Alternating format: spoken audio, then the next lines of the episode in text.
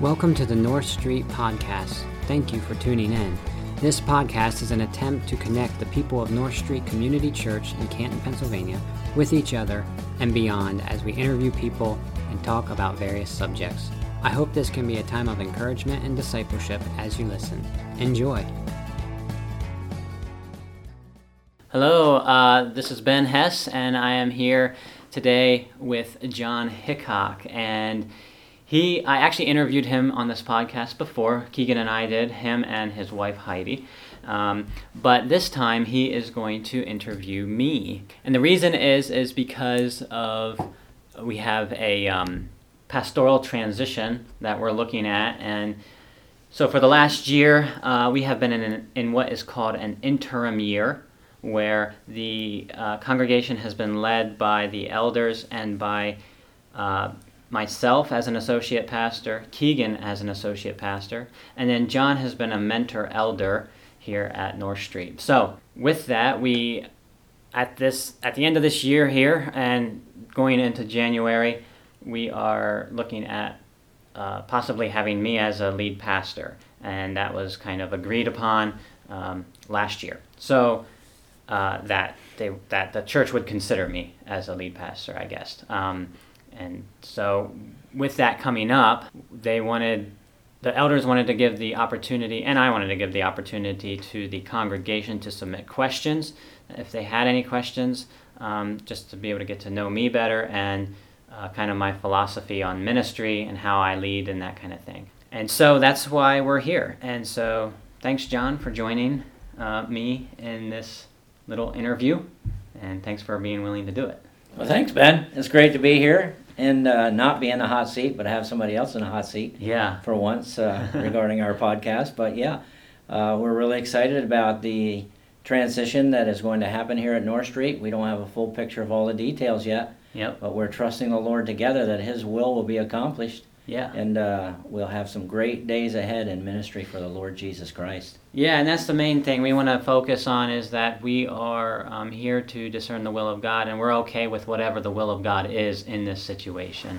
And so, I'm looking um, at that is is really important. Now, the reason we're doing this this as a podcast is because on Thursday, December 3rd, we had an interview like this in front of a crowd of people with Joe Byler, our overseer from our conference. And he asked several of the questions that were submitted. And um, we tried to record it, but there was a mistake. Uh, something happened where the recording did not come through clearly. So that's why we're doing this uh, to provide you with an opportunity to hear. Um, hopefully a little more clearer. And I will try to be as brief as I can with these questions so that this doesn't get too long. Uh, and I also understand that I might not answer these questions to what some people would like as far as the length or if they want to hear more, if they want to hear me explain things more, I would be glad to, to, um, to do that in a conversation and that kind of thing. So, so that's, I just wanted to say that as well. So I, I'm ready whenever you are, John. All right, we're going to pray. Okay. Thank you, Father, for Pastor Ben and his family. What a blessing to have them here at North Street and for them to be considering an adjustment in the pastoral role. We think it's an exciting time, and we just pray, Father, that you will bless him in every way as he walks through this journey and considers the opportunity that is being set before him, and that he will clearly know and understand the will of God regarding his life, especially as it relates to pastoral services. And we give you the honor and the glory. In Jesus' name, amen. Amen. All right, let's start with question number one. You mentioned right. on Sunday, November 15th, as you shared with the congregation, you and Corlissa, that you believe you are called to serve as lead pastor. Would you expound on what it means to have been called and explain how that would be different from seeking, say, just an opportunity? Uh, well, I believe that you know to be called uh, is, in my understanding of it, is to um, that I'm called into whatever position I have or whatever I'm doing, and that that that is something that is called out by God. So it's not something that is just independent of God, of course. Um, so as I think about Abram being called by God away from his homeland, you know, into um, the into a new land, uh, that kind of thing. And so I feel, I, I believe, uh, in essence, that God is calling me to uh, the North Street lead pastor position. Um, and so, like, how does he do this? Uh, I believe he does this by preparing somebody, and I believe he has prepared me for this.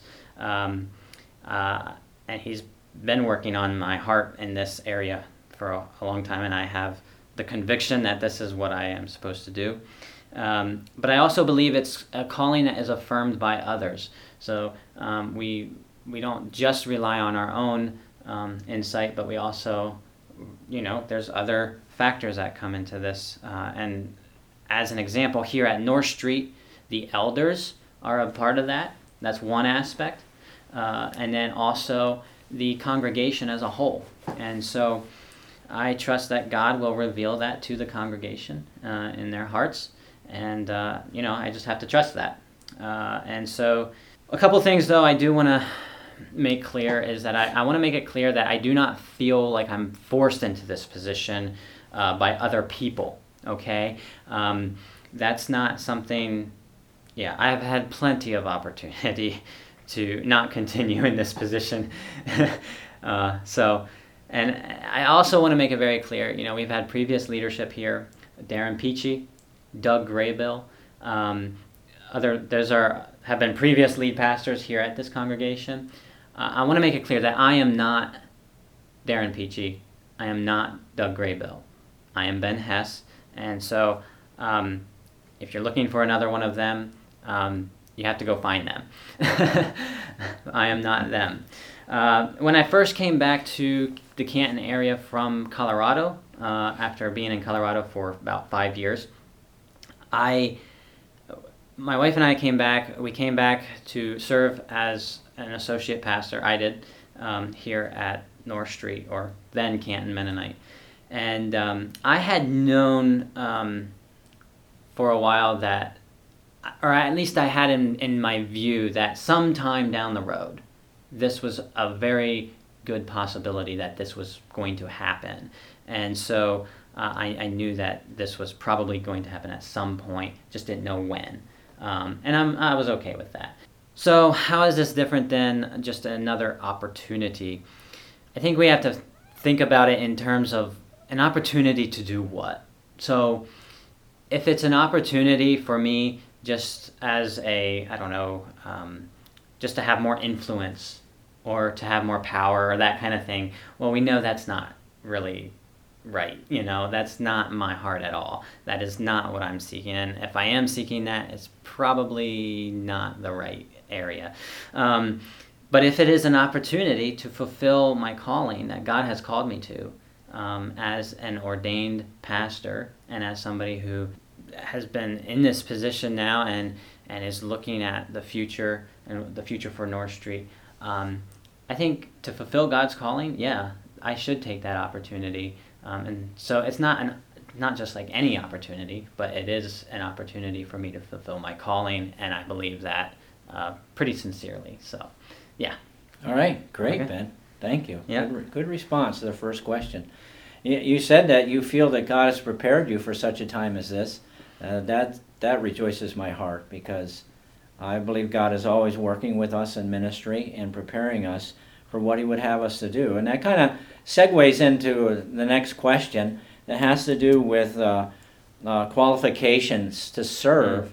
yep. especially in the role of lead pastor. A little bit of different twist I think, from that of an assistant or an associate pastor or even an elder.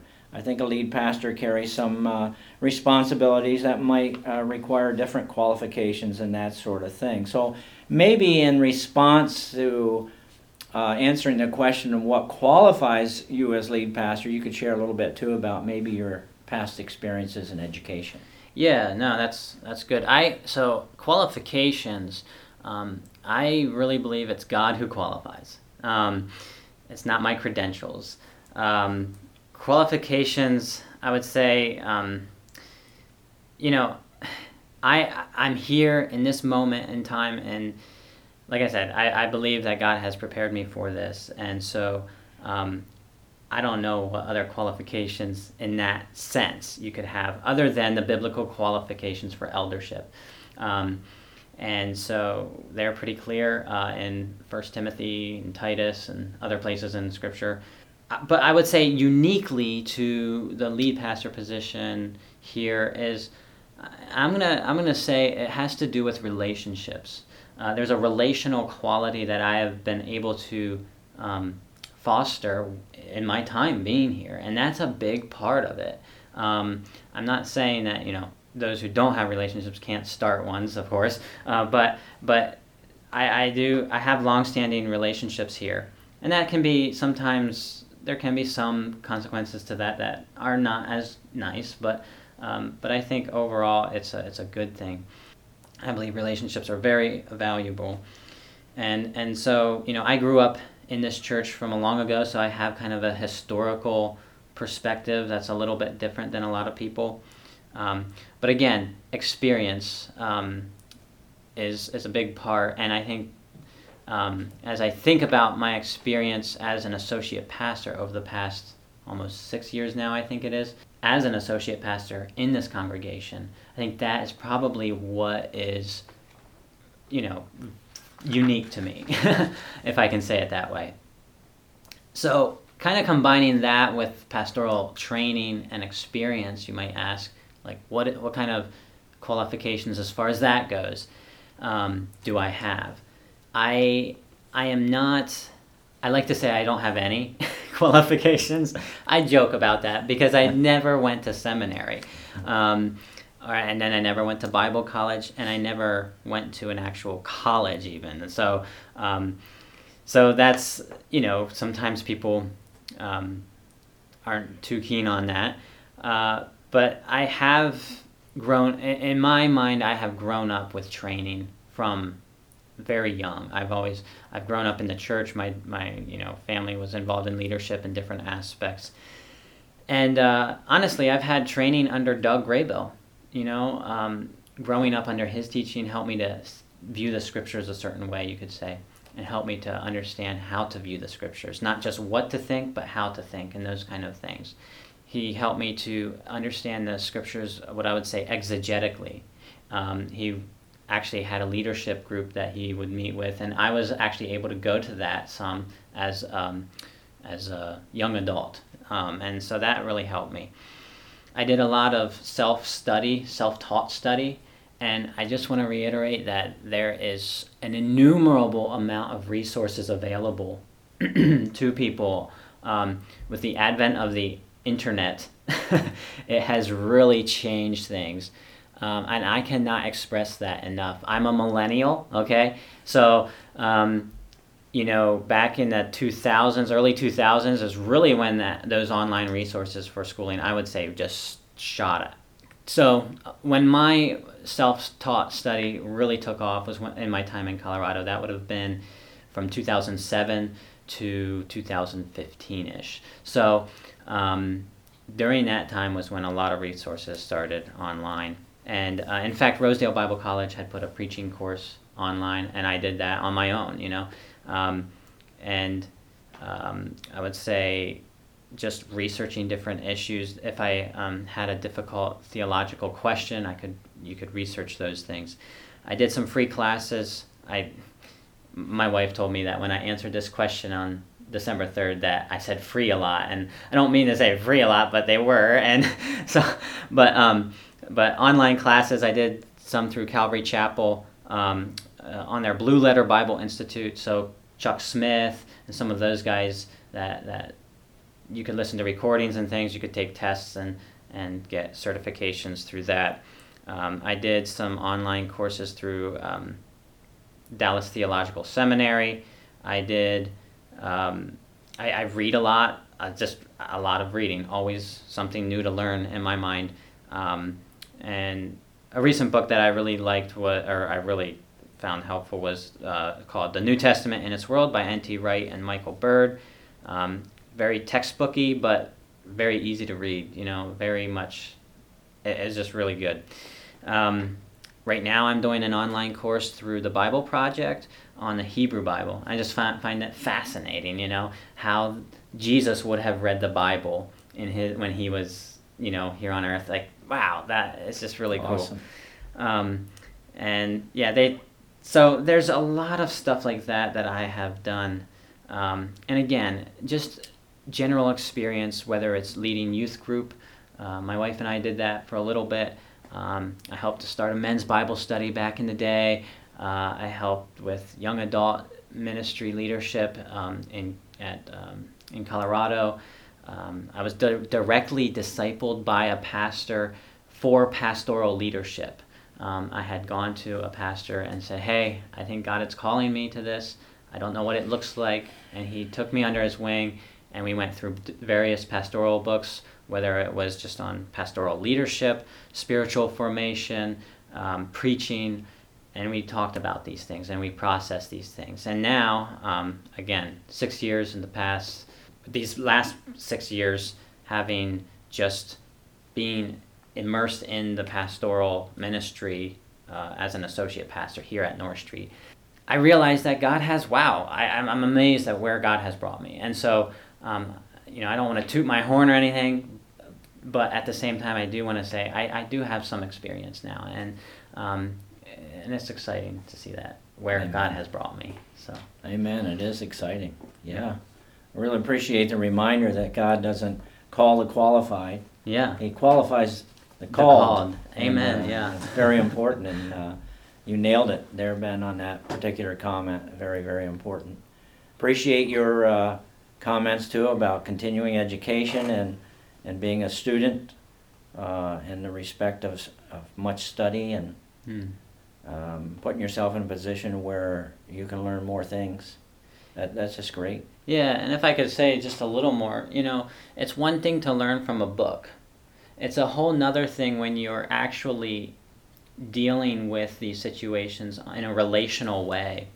And um, we can come up with all these ideas in our minds about how we would handle certain situations, but until you're faced with it, you know, face to face, um, there's a level there of learning and experience that just can't be beat any other way. I mean, you can spend all the time in seminary, but when it's feet on the ground, um, it, it, it's a little different. I'll just say that. Amen. from my understanding. Great.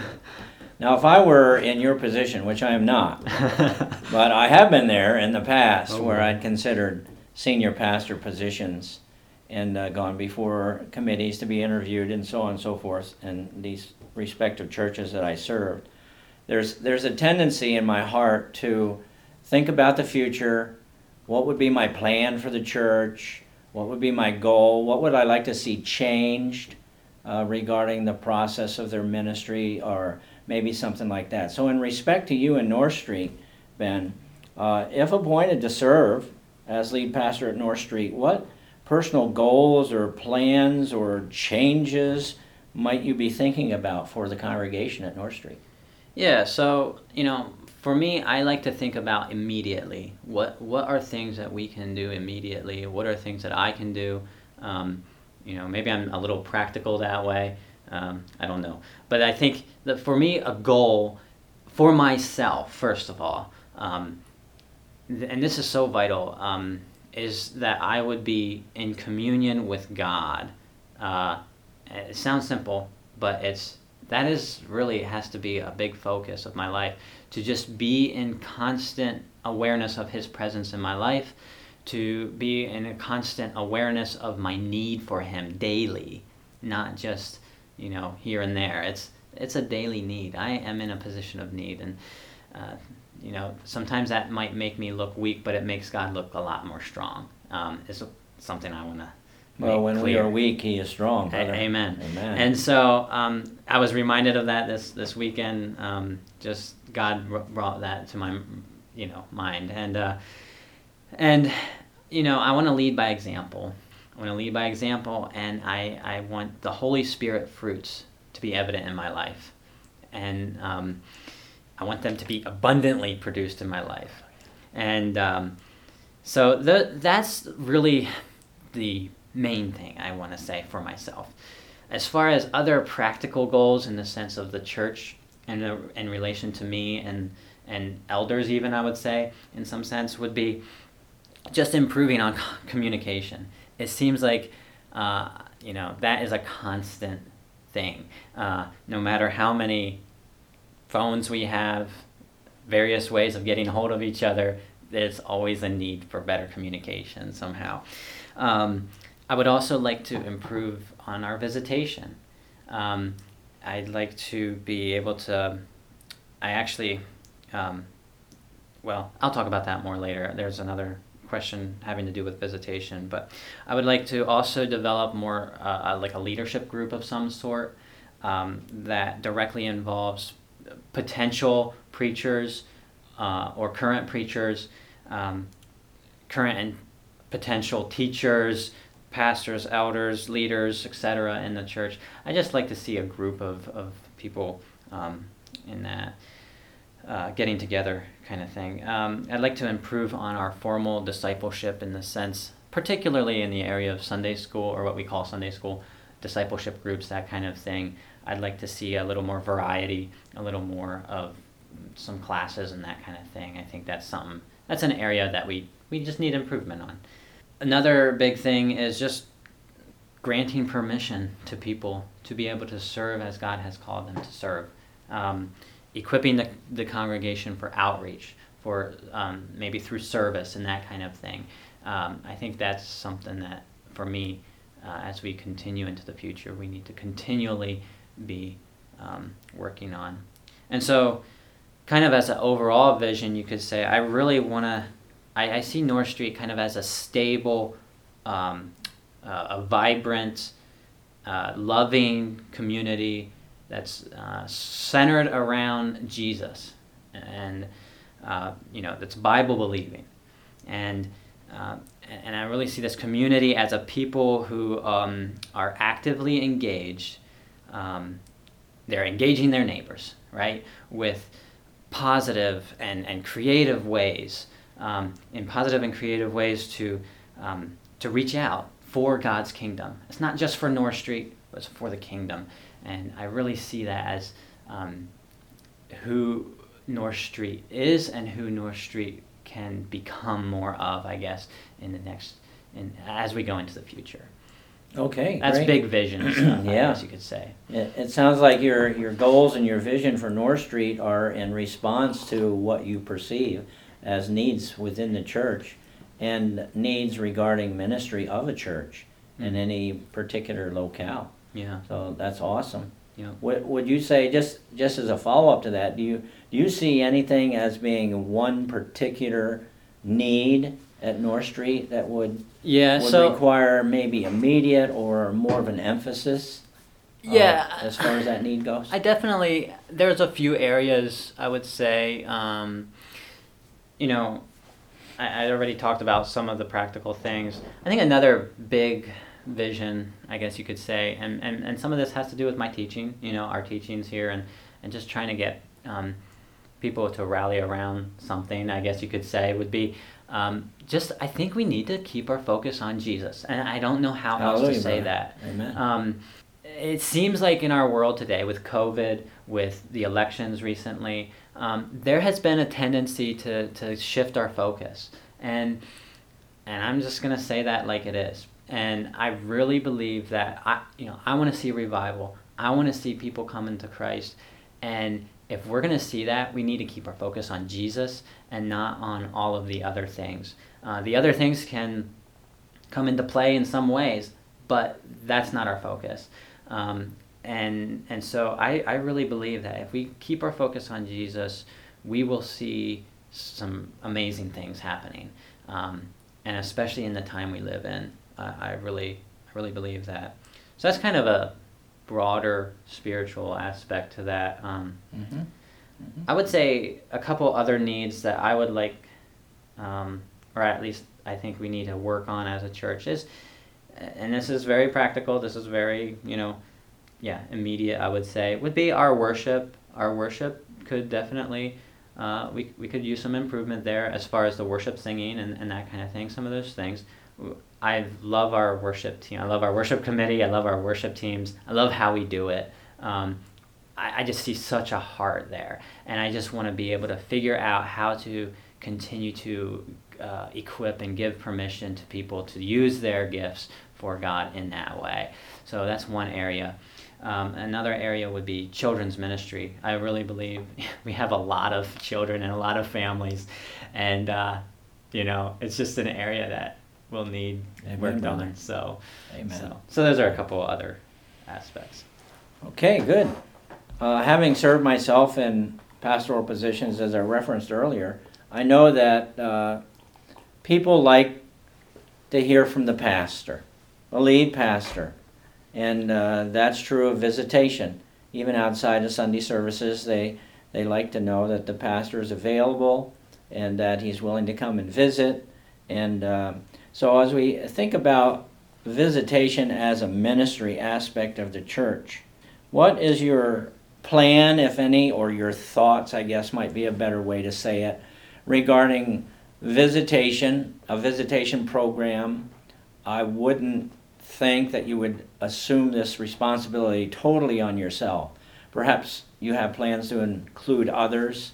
And um, do you see how visitation might affect maybe even church attendance in some way? Mm. So maybe you could just share a few thoughts about visitation plans. Yeah, no, I um, I think church visitation is it's something I enjoy, um, and something that always needs done. I feel like um, as far as part of just life. Um, I I do have, I guess, a plan. I'd like to see um, as we go forward. I, I'd like to be able to. I, one of the things that I was, I've been thinking a lot about is figuring out ways that we can get others involved um, in that, in, in visitation. Because, you know, I have a family, Keegan has a family as pastors here, and, you know, it's, there's always more people that need visited. And it's like we can't do it all. And we recognize that. Um, and we can only do so much with our time. And especially when you're planning on preaching and then you have other things that come up, um, you know, it's it can be pretty pretty. Um, I don't want to say yeah. It can it it, it, get, it fills up your schedule. It's I full. Mhm. Um, and so actually, I have been working on this some uh, already, trying to you know um, think about how we could do this. And and so what I like I said, what I'd like to see is a group of people um, that could be organized to, to do this alongside, not to replace Keegan and I, but to assist in helping uh, just make connections. Because connection and relationship, I believe, is the key to um, sustaining um, a congregation and not just sustaining, but also in uh, bringing in new people. So when a new person shows up and they fill out a visitor card, that, that's kind of what we have in place right now. Is a visit as a is a visitor's card that people fill out, and I, I like that. And I you know I'm not saying it couldn't be improved on. I think it maybe it could. We could see what we can do there. Um, but I think that relationship, anything that aids in the relationship of those new people, whether it be a visitation or a phone call or something like that, um, that is the key, I think. And so, yeah, learning how to do that in a way that's, um, in, in a good way, in a good way. Yeah, Um, sure. So I'm, like I said, it's something that we need to work on and something that Good. I'm looking forward to. All right, you referenced that you've been a uh, s- uh, associate pastor for better part of six years now, and um, uh, looking at assuming responsibilities as lead pastor, and therefore moving from associate to lead. Um, what do you think is going to change? Are there going to be any changes? Is anything going to be done any different than, say, what you've been doing? Yeah, so the the changes. It, it's been interesting as uh, an associate pastor, kind of in this interim year period. It, it, it's been challenging uh, in different ways, to say the least. Um, and I'm not just talking about COVID or like you know all the challenges of the year regarding that kind of stuff. What I mean by that is just in terms of the position. Um, you know, one of the things I've been encouraged to do is to just act like a lead pastor. And so I do that to a certain extent, you know, by and large. Um, you know, when it comes to organizations outside of the church that are that want to talk to the pastor, they, you know, a lot of them just talk to me, and that's that's fine. Um, a lot of them already view me as the lead pastor, and a lot of people in the congregation actually kind of have expressed that as well. But as far as like, there's always this overshadowing thing of kind of this this thing that like I don't actually have that pastoral authority, and it sounds like it, it's just a little. It can be a little hard at times to know my place, I guess, and so. Um, I think it has more to do with the fact of how I see myself um, and the permission I have to lead. Um, than it does, and and it, that can trickle down to some of the practical aspects of leadership, and it can affect me in that way. Um, you know, I try to take as much responsibility as I can, uh, especially if something goes wrong. I try to own that, but it can be a little bit difficult sometimes knowing how to handle some of that. Um, but again, we have a wonderful leadership here, and even as a lead pastor, my default position is that, especially with any big decisions, if they don't need to be solved right away, if like if a decision doesn't need to be made right away, my default is to take it to a group of wise people who we have as the elders to discern about certain decisions. And that, that is extremely helpful to, um, I think, to anyone in a leadership position to have a group of people where we're working together on these different things. Um, so hopefully that answers the question a little bit. But Yeah, um, yeah, I think that's good. I think we all struggle with identity. yeah, And, um, you know, a lot of us men, believe it or not, are identified by the job that we hold and the Yep. work that we do. But that's not our only identity. If we're married, then we're a husband. If we have children, then we're a father. And we've got to balance all these things along with the work. And sometimes I think if we're not careful as a congregation, we see our pastor as being simply our pastor Mm. who comes when we need him. right. And that can't always be the case Mhm. because we, we're not just the pastor. We have other responsibilities in life as well. So good. Thank you for sharing that. Uh, some questions came in as it relates to um, scriptures in specific sense. And uh, one of the questions is what is meant, in your view, when the Bible says in Matthew 5 13 and 14 that the church is to be salt and the light of the world? And how can we do that um, say, uh, as an emphasis from the pulpit, maybe in Mm. preachment or in in the communications that we have. Yeah, so when I answered this um, on December 3rd, um, you know, I kind of went into the scripture and talked about it, took it apart a little bit to explain why I view the things I, I, I, I do. Um, but I would, I would say that, um, so in, in that scripture, um, that salt and, and light are things that really, you know, salt flavors it flavors food. It's something that was used as a little bit of fertilizer. Even today, people use it in the right amount as fertilizer. You don't want to, you know, put tons of salt out. It'll kill everything, of course. But um, but it's it's the it flavors things. Uh, light is good because it helps you to see things, right? If you're traveling in the dark, um, say in that time, if you're traveling towards, you're going from Jericho to Jerusalem, and uh, up ahead you see Jerusalem, you see the light coming from the temple, and, and you know it's dark out, and you see the light. That would give you a, a great sense of comfort and direction as to where you're heading. so Amen. those things are are important. and so when you look at that scripture, uh, particularly verse 16, I believe, kind of tells you what this light and salt is. And this light and salt is uh, the good works. It's good works. And it's good works in contrast with um, those who either don't do good works or those who do good works and are trying to get some sort of credit for themselves. As a Christian, we do good works and we leave it at that. We say all glory goes to God. Uh, I don't have to get any credit for this.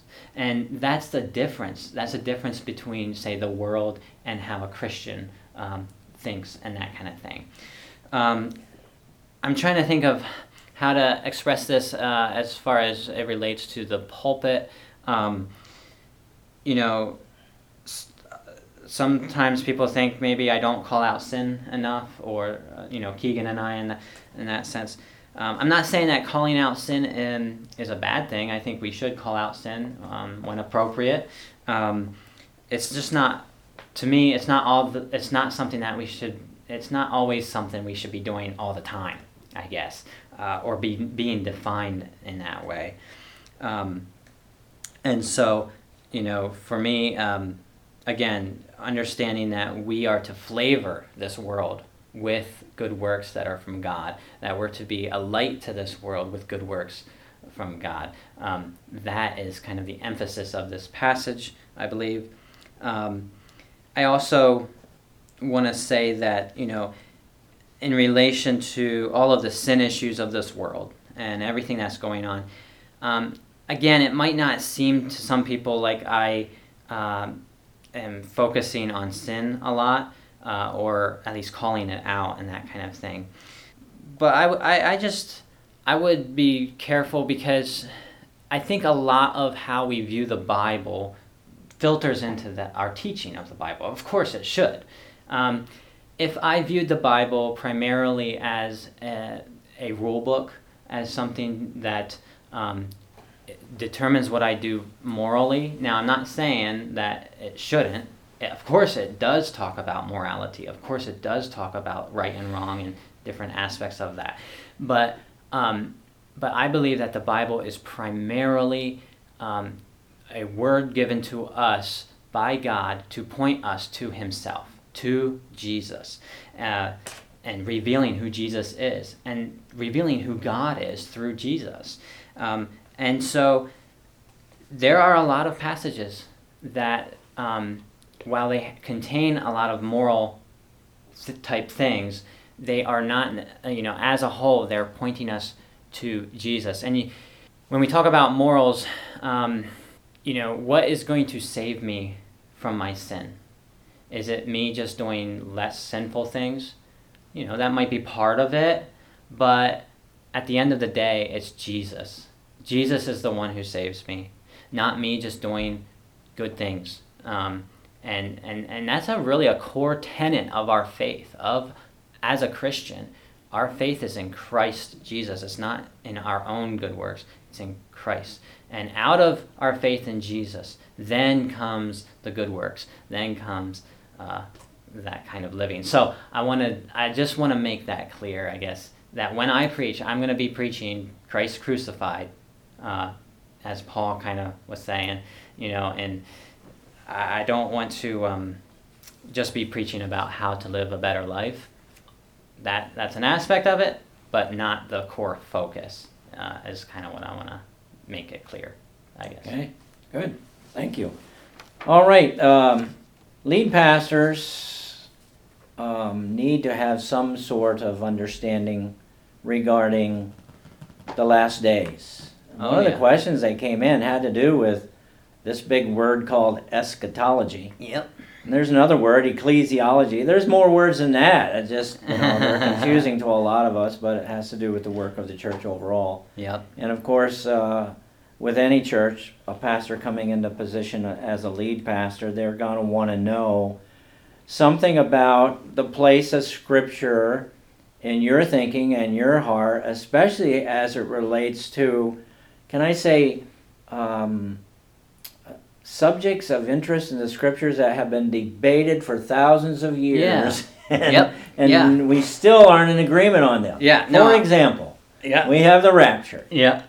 and we have the tribulation, Yeah. and we have the Antichrist.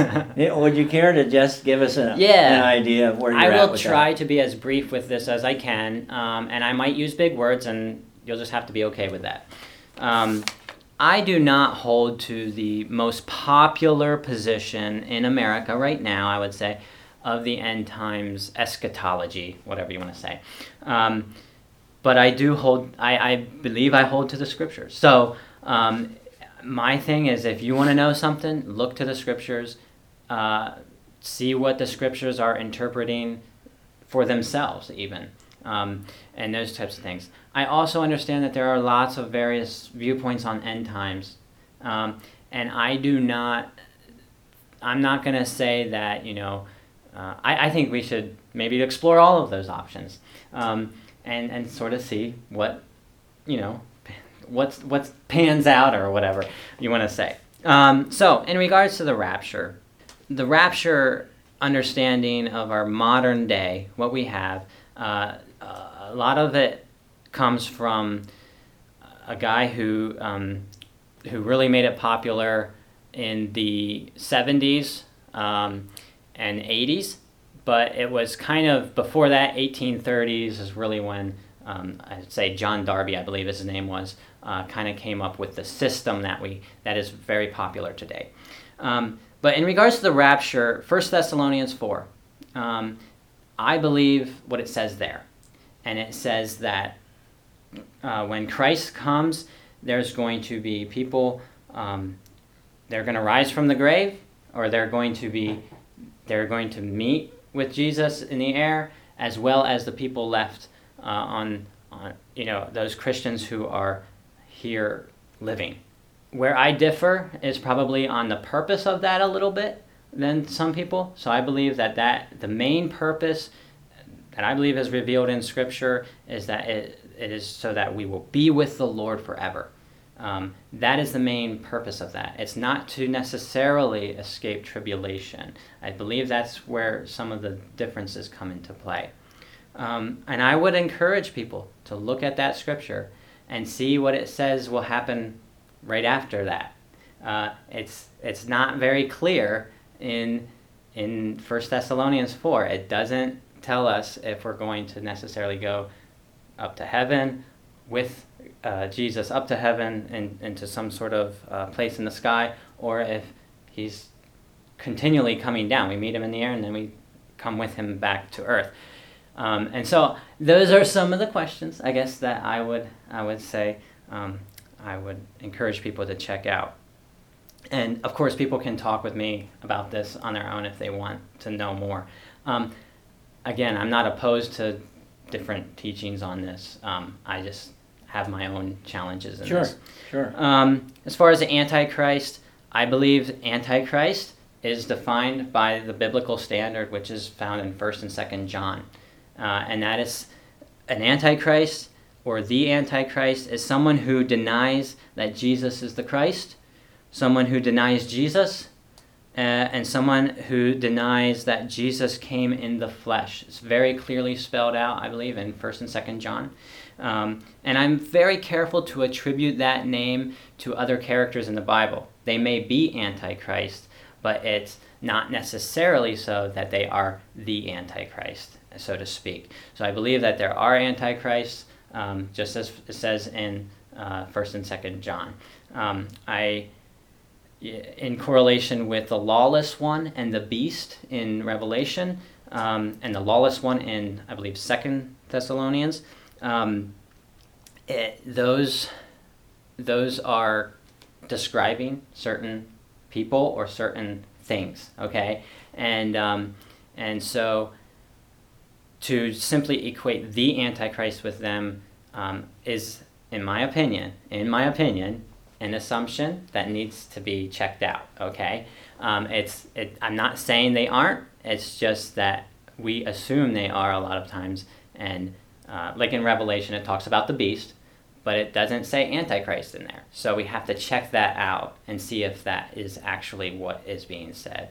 And that's that's all I'm asking is that we look into scriptures and see what they they say and make sure we're not assuming things too too much.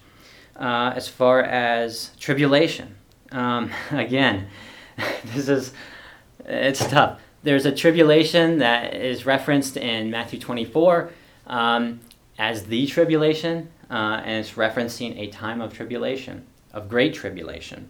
Um, I this is a struggle, and I might be wrong. I'm and I know that's a bad thing for me to say as a pastor maybe that I could be wrong. But um, I think when what Jesus was talking about there was the destruction of um, the temple, and you know his disciples asked him about that, and also the day of his coming.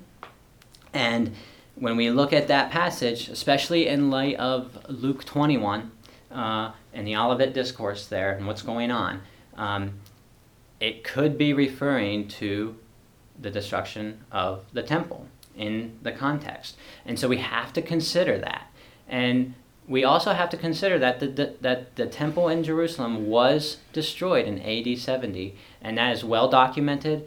Uh, very, very gruesome. Um, if you read about it from the accounts of Josephus, um, I would encourage people to check that out if they're interested. Um, I also believe that that tribulation um, that's mentioned in Matthew could be a foreshadowing of a future tribulation. So I do believe that um, there is this sense in which this happened in AD 70, and there could be a further fulfillment of it in the future.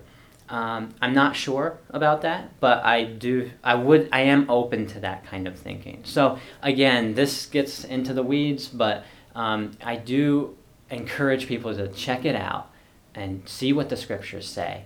And um, you know, uh, I I was taught under Calvary Chapel teaching, which is very strong, dispensational, premillennial, um, and I had some thoughts. I was like trying to line up with scripture and I was trying to figure things out. And in my studies and stuff, I, I realized that, well, maybe it's not quite as clear cut as what um, a lot of people had thought. And so that's when I started pursuing these things. And I, I just caution people on that. So that's where, where I'm at. And if people would like to talk to me more about it, um, I can actually tell you some terms that I would say I'm more amillennial in my viewpoint than premillennial. Uh, I am. I don't consider myself a dispensationalist in that proper sense of a dispensational premillennial viewpoint. Um, I consider myself more covenantal uh, and that kind of thing. So if you if you're curious about more of that, you can talk to me sometime about it. But um, uh, yeah, so that's kind awesome. of where I'm at. Awesome, that's good. And and they have been debating this for like two thousand years. a long So, time, long time, um, Pastor. even the premillennial, amillennial thing. I mean, you can read the the early Christians on this. They were trying to figure this out, and it goes way back. Um, so, uh, and they but they still recognized each other as brothers in Christ in the church. You know, it was all good. So, Well, I especially appreciate your openness, Ben, to uh, encourage people to come to you to discuss these things. yeah. Through my years of ministry, people would come to me and they'd say, Pastor, what do you think about, and you can fill in the blank. And I always told them, it doesn't matter what I think. Mm, Let's get into the scriptures and see what God says. yeah. And that's the best way to go, and Mm. that's the right way to go. So, Mm. All right, let's move away from the heavies a little I bit. I love that stuff. Ah. Let's get back into uh, another question that came in. Do you feel or have you ever been given the impression that those who have watched you grow up would not have the respect for you that a lead pastor should have? Do you think they would feel comfortable coming to you for personal issues? Hmm. Uh, that's more on them, I think, than on you, but how, how would you respond to that? I say yes and no. You know, no matter what um, person is a lead pastor or just a pastor in general, they're gonna deal with these issues, whether or not they've grown up in the church or not. There are many in this church that I would say have a great deep respect for me, who are older than me, and honestly, I'm just like really thankful for that, and I, I you know, I'm honored by that. Uh, there are others who will never have respect for me, and I understand that, and that's okay. I'm not going to try to um, defend myself in that way. I I'm secure in Christ in that position. Um, so I, I understand that, but I uh, you know I also want to say that um, there are a lot of people in this congregation who can minister to others. Uh, it's not just about me. Uh, it's about how we are as a family. We have a diverse group of elders at different various um, stages of life that can minister to people in whatever stage of life they're in. We have other spiritual leaders within the church that are equipped to to minister to others at various uh, life stages um, or you know different uh, I don't know jobs and different things like that that just lends to the the the way we can minister to each other. So it's not I, I really don't view it as an issue that's uh, unique to me because it's going to be the case no matter what. Um, whether um, whether I was experienced in this congregation before, a part of this congregation before as a young person growing up in the church, or if you know they didn't know me from anyone and I came in from out of the area and was totally new. Um, it'd be the same issues that we'd be dealing with. So, um, so I really don't view that as a major a problem that way. As far as feeling comfortable, again, like I said, um, there are there's such a variety in our church, a diversity, and I think that lends to our strength here as a congregation in ministering uh, to each other. Amen. So. Amen, for sure. Well, we're living in different times, that's for sure. Um, I'm not going to mention the word COVID because I think we hear COVID too much, so I'm not going to say COVID. but it has been having effect on everything in the United States as well as around the world. But uh, I mentioned that because church attendance has been drastically affected mm. in many ways. And pre COVID, um, there would be perhaps a greater concern on the attendance in a particular church. Hmm. I think it's, um, personally, I think it's a misnomer to judge the vitality of the church based on attendance. Oh, thanks for saying that. But a lot of people do. Yeah. And uh, so, a uh, question came in regarding the attendance at North Street seems yeah. to be falling off, and um, they they acknowledge that part of it very well could be COVID. Mm-hmm. But if attendance is falling off because of leadership mm. issues, yep. um, that could be a real point of concern. So, in anticipation of perhaps that happening at some point in ministry uh, with leadership within a church, and now with you as you seek a lead pastor, would you be open to a time of uh, examination and review at certain points throughout the year? And can, if I can, just complicate that a little bit by saying if attendance is falling off, uh, would you have uh, a response to that as to what you would do or how you would handle that in particular? I'm certainly open to reviews. Uh, that, that that's not um, a problem. I don't I don't view that as a problem. Um, I think it needs to be relational. I think it needs to be done in the right way, and I I would hand that over to the elders, of course, um, and allow the elders in conjunction, maybe with the conference, to conduct those kinds of things because um, you know I trust the elders as far as handling it in a, in a, in a, in a way that's respectful, in a way that's looking to build up the church and that kind of thing. Um, you know, I, I would be cautious, like you said, about determining the um, spiritual uh, maturity of a church based on numbers. Um, I, I definitely caution on that. Um, I think that if that's um, going to be the standard, uh, that's kind of a wrong direction as far as a congregation could go. Um, so I do want to be cautious about that. I think numerical growth is important, though. It's part of us as a as evangelicals. You know, we want to get the word of God out. We want to bring people in who are hurting, who uh, need a touch from Jesus, who need to know His presence and His love. And um, and you know, if we're not doing that, then yeah, maybe something's off. Um, and so you know, when I preach, I, I want to preach to those in need. Um, and I view myself as, a, as someone in need as well. And so I, I try to relate to people in that way. As far as what we would do if there's a specific issue that would come up that, you know, a number of people would maybe be leaving or that kind of thing, um, you know, it's our desire that we would be able to meet with those people. And we've had situations in the past where we've had to do that. And um, we're certainly open to meeting with anyone. Sometimes people aren't ready right away to meet uh, if they feel hurt or something like that. And so we just want to be open to meeting with them whenever um, and give that, at least grant that opportunity. And we're not perfect in this. I'm not going to say I'm perfect at this. You know, conflict is, it can be hard, but it's something that I think is really important that we do deal with. I've had people come to me before where they're um, basically saying, you know, we're, we're thinking about leaving because of this situation. And so we talk about it.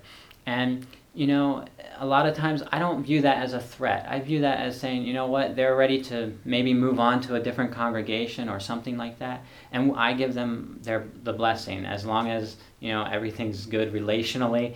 Uh, it, it seems like um, a lot of times people are built up in that because this is about the kingdom, not just about North Street. Um, and so that's one thing. So I'm certainly more than willing to meet with people if they have um, some sort of contentious issue that they're dealing with with church leadership. Certainly, uh, I, and my desire is that I hear them.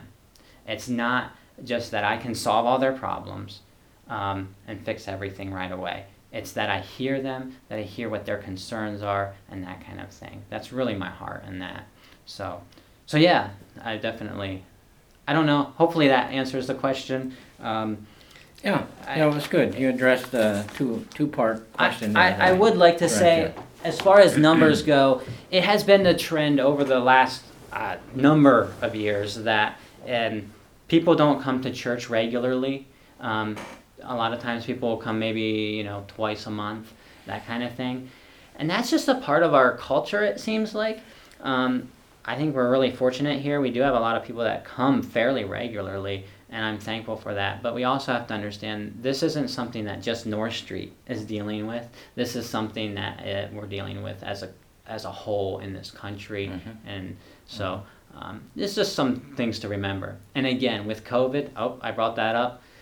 We are in a time where the harvest is ripe, and that w- people are looking for something more, and inviting them to church, inviting people, random people to church, is not a bad thing.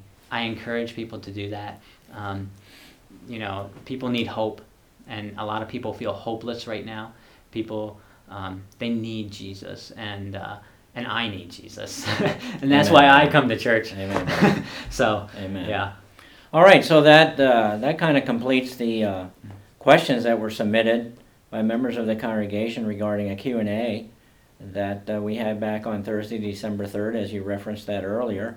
And uh, recording didn't come out so hot, but we hope this one comes out a whole lot better so people Yeah. can can hear your responses to particular concerns in the congregation. Is there anything more that you would want to just share or address uh, that you think maybe was a question that wasn't answered that should have been answered?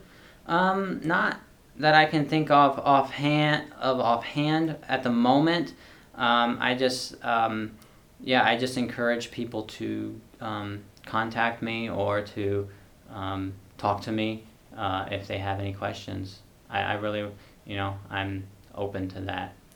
So Pastor, it's been great to communicate with you today, and it's a blessing to work with you here at North Street Community thanks. Church. And I just get a tingle in my heart when we sit down and chat and we pass in the hallways or yeah, uh, on the path of ministry along the ways. I just think it's great. But be assured of our prayers, and I, Thank I'm you. sure I speak on behalf of the entire church family that yes, we're praying for you and for Corlissa yeah, and your family that you'll be kept by the power of God and that you will clearly know and understand God's will. Yep. And whatever the results of the affirmation ballot that is cast in January for the position of lead pastor, whatever that result might be, that you will know that God is giving clear leadership Yeah.